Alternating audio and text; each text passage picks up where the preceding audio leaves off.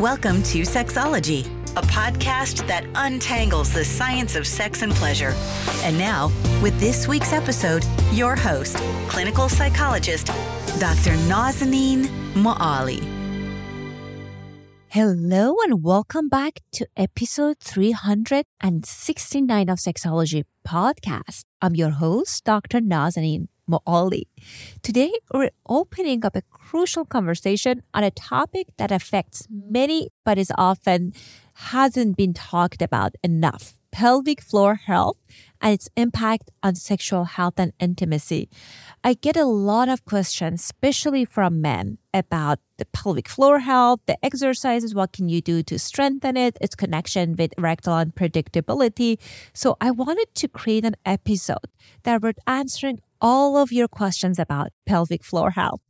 With us is esteemed Dr. Stephanie Bathurst, an acclaimed clinical sexologist and relationship therapist. Dr. Bathurst combines holistic and traditional therapies to energize relationship and address barriers in intimacy. She's been recognized with multiple awards of excellence and is familiar expert on networks like CNN, MSNBC, and many more.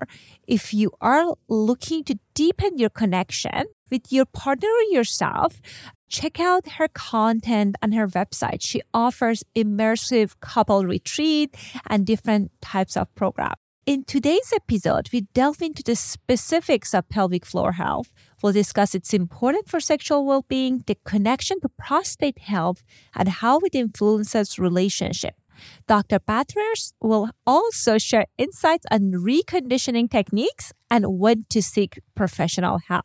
Now, let's take a moment for a special announcement. If you're struggling with erectile unpredictability and it's affecting your confidence both in and outside the bedroom, I'm launching a limited time program. It's called Optimal Performance. It's an online course it includes my best tips and strategies to help you to manage your erectile unpredictability, improve your performance in the bedroom. Also will teach you how to please your partner. This is a limited time card opening. We only opening the cards for five days, so Monday through Friday. And the reason is this is a founding member card opening, meaning that this is the lowest price we're offering it because it's a new program and we want to hear your thoughts and opinions about different aspects of it. What do you want more of? And we included so many great bonuses. So if you are curious about the course, the card is open now, I guess for four more days, but Make sure that you are checking it out now and claiming your spot before someone else does. All the information is in show note. And thank you so much for tuning in. And I'm so excited to share this conversation. Without further ado, here's my conversation with Dr. Stephanie Bathurst. Hello and welcome back to another episode of Sexology podcast. I am very excited and honored to introduce Dr. Stephanie Bathurst to our show. Stephanie, welcome to our show. Thank you so much. It's wonderful to be here. I really appreciate it, Dr. Moali. Please call me Naz. And it's it's lovely to have you on this show. I, I meant to have someone talking to us about the pelvic floor health because there, I feel there's just so many misinformation out there. Sometimes people know that they have to do Kegel exercises. Some people think it's not necessary. We hear all sorts of things that can impact people quality of sexual health. So can you explain to our listener what is a pelvic floor and why is it important for men and women? Absolutely. Yeah. And I'm, I'm glad that we're talking about this today because it's, it definitely needs a lot more education out there. The pelvic floor is a group of muscles and ligaments that support reproductive organs and openings. So this would include things like the bladder, bowels for women, vagina and uterus. And starting from our mid twenties to late twenties, our collagen production declines every year and our bodies really struggle to regenerate cells to remain optimally healthy. And this deeply impacts our bodily processes, which includes our pelvic floor function. So as long as we're aging past mid 20s, pelvic health is definitely an issue for everyone. Such an important thing to know that aging can impact it, right? Because I hear that if you have an injury or you had like children for vulva owners, that can impact your pelvic floor. But what I'm hearing is like it's kind of natural process of aging for people to lose the toning of it. Is that, am I, am I hearing that correctly? Yeah. So aging is one of the variables that impacts pelvic floor stability. And then there, there are other things that we'll talk about, I'm sure in a little bit, like, like trauma. And of course, childbirth is a trauma or really just any kind of intense chronic pressure. So whether that's from constipation or if that's from a really weak core activation. So you're bending down and picking up heavy things, sometimes a child, sometimes like a, a big bag. And if you're not activating the correct muscles, you can injure your spine because our, our pelvic floor protects our spine and it does so much. It's responsible for optimal sexual functioning, strength of orgasms, going to the bathroom regularly, transitioning from a seated to a standing position and stabilizing and protecting your spine from damage, right? As well as growing and birthing children. So it's, it's, it kind of does it all sounds like very essential. And I know that people sometimes think about, okay, if I want to improve intensity of my orgasms, that's, that's one way of kind of like strengthening my kind of my vagina and the pelvic floor kind of like muscles. But I also hear that when people have issues with kind of like whether, as you mentioned, through trauma or through other kind of problems, it can impact their sexual functioning. What are some of the common sexual challenges people experience if they have issues with their pelvic floor? Yeah. So weaknesses in the pelvic floor can so the causes we, we talked a little bit about, right? Obesity included in those, you know, the constipation, the pushing too hard, incontinence for a long period of time, physical injury to the pelvis from surgery or trauma, and then really any kind of prolonged pelvic pain. And there's so many medical conditions that impact that, like IBS or Peyronie's disease in men or endometriosis and pelvic inflammatory disease in women. So for any of those reasons that may negatively impact or weaken the tone of your pelvic floor, the symptoms that may manifest are recurring low back pain if we're over functioning or overcompensating with those muscles, erectile dysfunctions like premature or painful ejaculation, or the inability to sustain an erection for the full duration of your experience, disruptions in the flow of urine, leakage or incontinence issues, feeling a, cr- a chronic urgency to go to the bathroom without the presence of like a UTI. And then just recurring pelvic pain, like deep pain pressure that's pretty consistent and impacts your quality of life. You mentioned Peyronie. I always have issues with pronouncing. How do you pronounce it? Peyronie's is how I pronounce it. Yeah. I was like, oh my God, I never can pronounce Peyronie's. For our listeners, can you tell us a little bit about what does that mean? Yeah. So Peyronie's disease is a, it's a, a, a, it's a tissue impact on, you know, the tissue within the penis, right? So it creates a scar tissue that forms curvature of the penis and becomes really rigid and hard. And that can be very, very painful for a lot of men experiencing this disorder. So the pelvic pain that this particular disease creates increases pelvic floor dysfunction. And I hear that few, a few of my clients just struggle with it, but until they go to a urologist, they don't even know that's an issue, right? That can impact them long term. Absolutely. Absolutely. Yeah. It's, it's definitely something that we're wanting to spread awareness and really advocate and empower our clients to bring up in those conversations with their medical doctors, because I think it really is underreported and underattended to. Absolutely. So one of the other issues that many men older than 30 is, might struggle with is a prostate health. And I hear that the training of pelvic floor can help with that. Can you tell us a little bit about that? Yeah, absolutely. For men in their 40s to 60s in particular, strengthening your pelvic floor, there, there's a lot of science and research that connect stress incontinence in men after their prostate surgery to be alleviated or resolved through strengthening exercises or fitness of the pelvic floor muscles. So there is like a, there's a direct relationship between prostate health and recovery from prostate surgery and some of these pelvic floor exercises, especially when we're talking about benign prostatic hypertrophy, which is like chronic prostatitis, right? We, mm-hmm. we start to see urination be impacted, right? There's, there's a lot of difficulty going to the bathroom because of this enlarged prostate.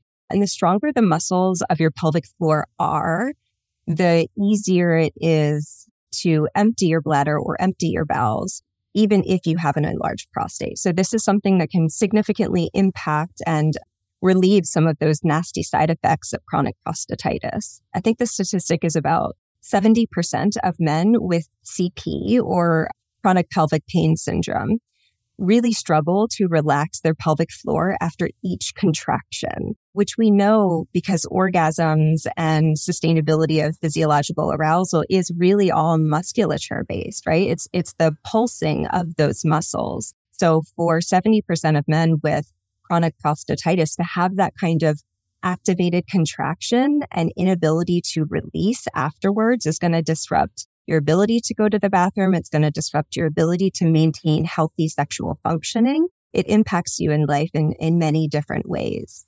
And so there's, you, you can always see a pelvic floor physical therapist. I encourage you to see a, a PFilates instructor who's certified just to kind of build in that personalized treatment plan in addition to some of the lifestyle recommendations for those presentations. We often hear when it comes to pelvic floor, the Kegel exercises that like some people say like I have to do, you have to do it on daily basis. Some people talk about it unless you have issues with holding your urination. It's not necessary. How is, is, is that something that it's essential for people to practice or you, you need to have a diagnosis before practicing Kegel? Kegels are, Kegels are a little bit controversial, predominantly because studies show that up to 50% of the population is doing them incorrectly. And there are disorders where dystonia presents in the opposite extreme. So rather than pelvic floor weakness, which is what we're talking about today, it can be hyperactivation and cause disorders like vulvodynia or which is like a constant contraction and painful painful pelvis with an inability to penetrate anything, right? And that, that occurs in men too. So for 50% of the population, if you're doing it incorrectly, there is a chance that you're swinging the opposite end of the spectrum and can worsen some of your symptoms. There's also some research coming out talking about the confusion of neural pathways. If we are if we're seated, right, in a seated position and we're activating like those Kegel muscles, but we're not activating any of the other synergistic muscle groups in our body, it confuses some of the communication in like optimal muscle functioning, right? It's, it's abnormal for our bodies to isolate one or two muscles without all of the other supportive muscles kind of al- aligning with it, right? So that's, that's kind of the problem with Kegels. We are starting to see this shift in toward more core activation and Pilates or yoga poses. And when you, what we're finding is that when you do these activities, which could be like bridging or planks or really just any kind of plyometrics that, that increase activity in the pelvic floor, you're, you can combine that with a percussive breath, right? The like expressive breath that helps you activate your core muscles, pulling your belly button in. And it is operating on that synergistic mechanism of full body activation. That is such an important information to have because like historically we hear people say, oh, when you're working, you can do your Kegel exercises or when you are kind of like at a party or like when you have a moment. What I'm hearing that it's not necessarily the best way of practicing it. If you're focusing on toning your pelvic floor through exercises, seems like that's a better, better approach also, I know that there's a galaxy of options and tools for people to practice it with different either toys or sex tech material or even toning tools. What's your thoughts on those? Yeah, I so the purpose is biofeedback, right? For us to enhance our awareness of what our body is communicating to us and to be able to activate the right set of muscles when we are wanting to or deactivate if they're if they're hypertensive, right? So I, I think Kegels still do have a place once there's confirmation and, and like affirmation that you are doing them correctly, they can be really healthy for you. And for, for men, un- unless you have a pelvic floor physical therapist who can provide like tactile feedback tell you, yes, you're activating the right things or no, you're not. Try this. There are two analogies that I find are really helpful in allowing them to kind of like self evaluate if they're activating the right set of muscles in their pelvic floor. So the first one is to try and mimic the muscles and the sensations that you would feel if you stepped barefoot into a cold riverbank, right? So imagining like what would happen sensationally and somatically in your body if you were to step into an ice, icy river.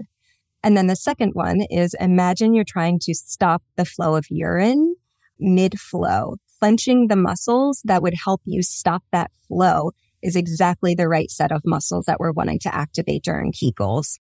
Well, I, I heard about the second one, but that's like the first one also such an interesting uh, kind of visualization to help people kind of like think about, am I activating the right muscle? But I also hear that like, uh, you know, some, sometimes as we're doing this practice ourselves, there's a level of guesswork that might kind of be counterproductive. So for people that they kind of like are curious if the issue is my pelvic floor, is it issue or my kind of psychological thing com- connected to my kind of relationship that impact my erectile functioning, for example. How can people decide what is the cause? Yeah. So I, I think going through all of the potential reasons why you may be experiencing it. And there are, there, there, there's a number of comorbid diagnoses or medical conditions that really enhance your risk of having pelvic floor dysfunction.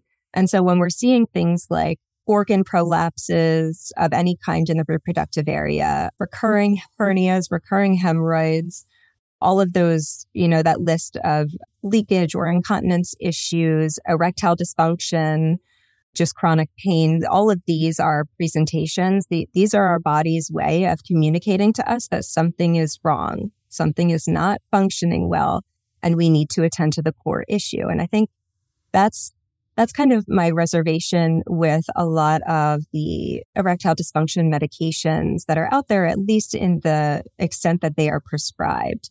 Because erectile dysfunction is this multifactorial, very complex disorder that can, that really is not a disorder in and of itself. It's a symptom of an underlying disorder. So the medications may attend to the symptom in the moment, but it, it's not going to resolve if, if you know, it's, if ED is present and experienced because of psychological distress, circulation issues, high cholesterol, weakened pelvic floor, doesn't really attend, the medication itself doesn't really attend to the core issues.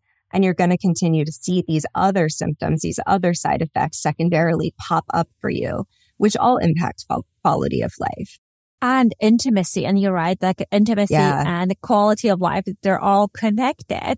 And I wonder that there is an element of like kind of genetic component to it, right? That for people kind of like the toning of pelvic floor. And there is, as you said, like it could be weight gain, it could be all sorts of trauma.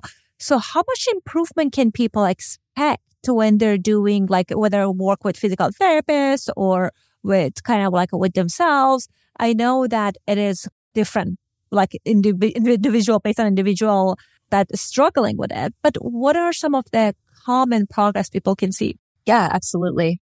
So I actually have Ehlers-Danlos syndrome, which is a connective tissue disorder. And that's, you know, a large part as to why I chose to get certified as a PFilates instructor. When I had my daughter three years ago, it was a pretty high risk pregnancy and the, the rates of prolapse and hip dislocations and hernias, like all of these things that are deeply impactful to your intimacy, your quality of life, your general comfort in the day to day are the, the risks are increased with any kind of connective tissue disorder. And that's absolutely present with all of pelvic floor health and stability. So for anybody who is diagnosed with a connective tissue disorder, this, this podcast and this information is critically important because it's not really an an if, it's a when, right? As we continue to age, as we lose collagen and our body continues to like feel the compounded nature of stress and gravity, we will experience these symptoms. We just have to, you know, the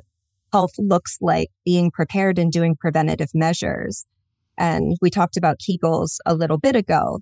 PFilates, which is a, it's based off of the principles of plyometrics and using Pilates and basic Pilates movements in conjunction with core activation and percussive breathing. It is, it resolves 80% of cases within three months in 28 days. The majority of people have 30% improvement in all of their symptoms. And this is something that you can do for 15 minutes a day, three to five days a week at home. It's free, right? After you get trained in how to do it yourself. These are exercises that you can be entirely independent in.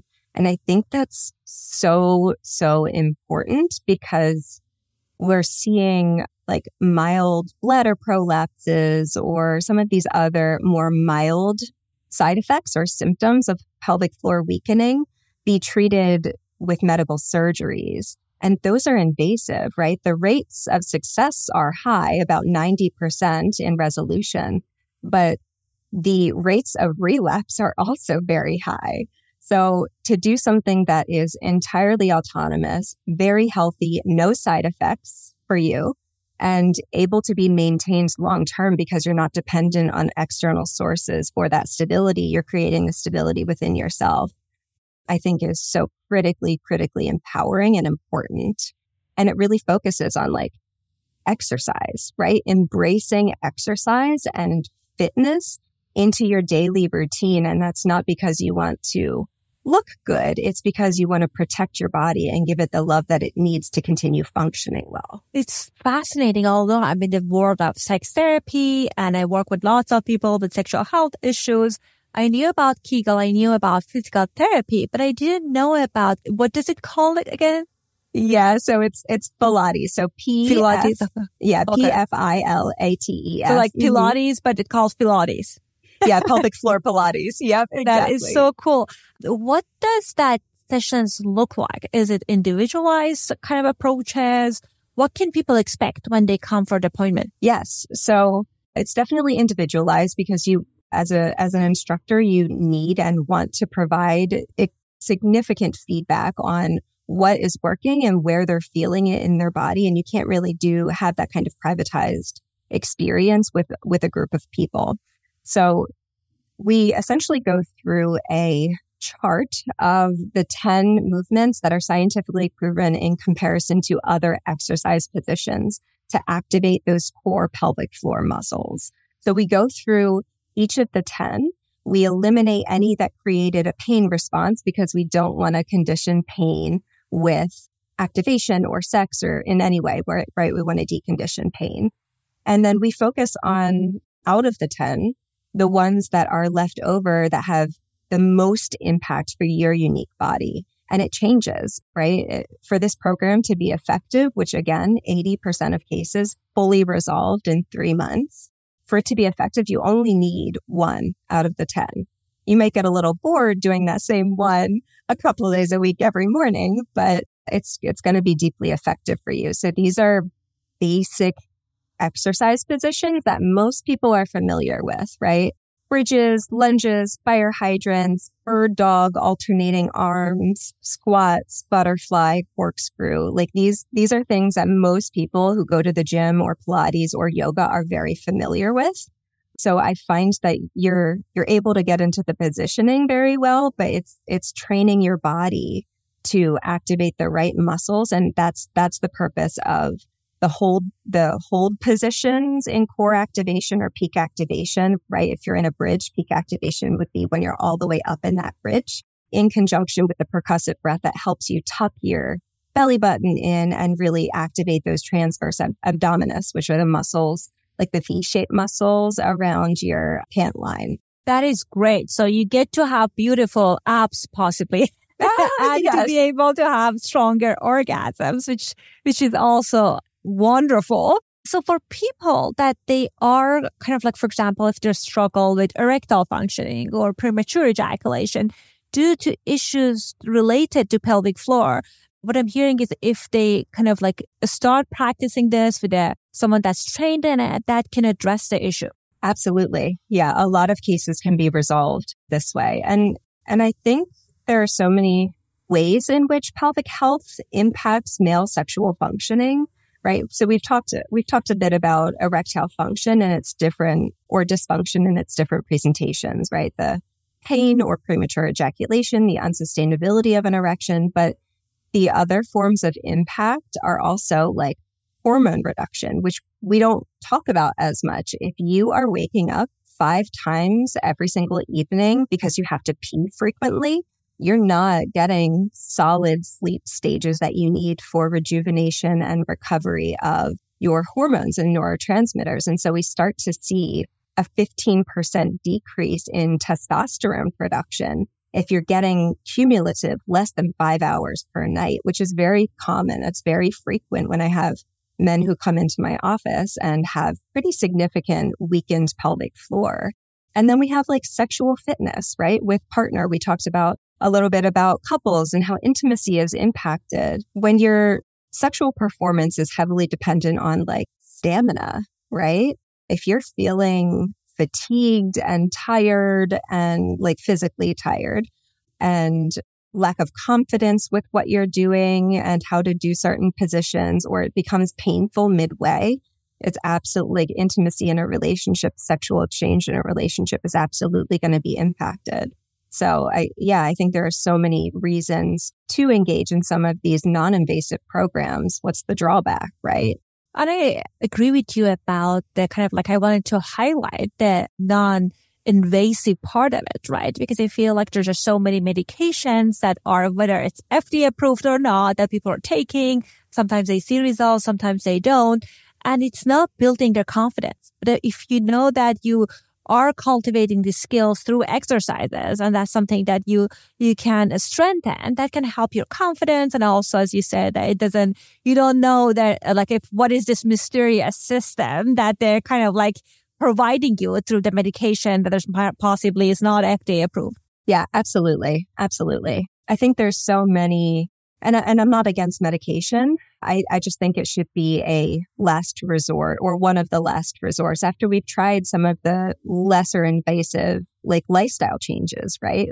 You had mentioned prostate health earlier, and I, I find that a lot of the lifestyle recommendations to maintain healthy prostate is all is synonymous with like maintaining healthy pelvic floor, right? Mm-hmm. So eating fruits and veggies and reducing caffeine and sugar because they that kind of like imbalanced diet does encourage an enlarged prostate, inflammation in the body and weaker pelvic floor. We want to make sure that you're hydrating with water, not soda, but hydrating really well every day. You're maintaining a healthy weight because obesity dramatically increases the rate of all of these complications. Eliminating tobacco, that we're taking some kind of vitamin D supplementation. I think the studies tell us that about 80% of the population in the US is deficient in vitamin D, which is like a shocking, shocking number because it's so impactful for our mood, right? And then before we get to pharmaceutical medications that tend to have a lot of side effects, we can try things like corn silk or saw palmetto, which are like herbal tinctures that can help reduce inflammatory responses like that of enlarged prostate, chronic prostatitis. So I think there's so many options in addition to the physical exercise routines from a pelvic floor physical therapist or a PFilates instructor that can, that you can do and check off and experience before we get to that route, right, of surgery or medication. I'm still fascinated by the fact that I didn't know about PFilates. I'm glad that you talked about it and you educated me about it. So how can people find PFilates instructors? Is that something that like they have to look for physical therapists that they're trained in this? What is the pathway through that?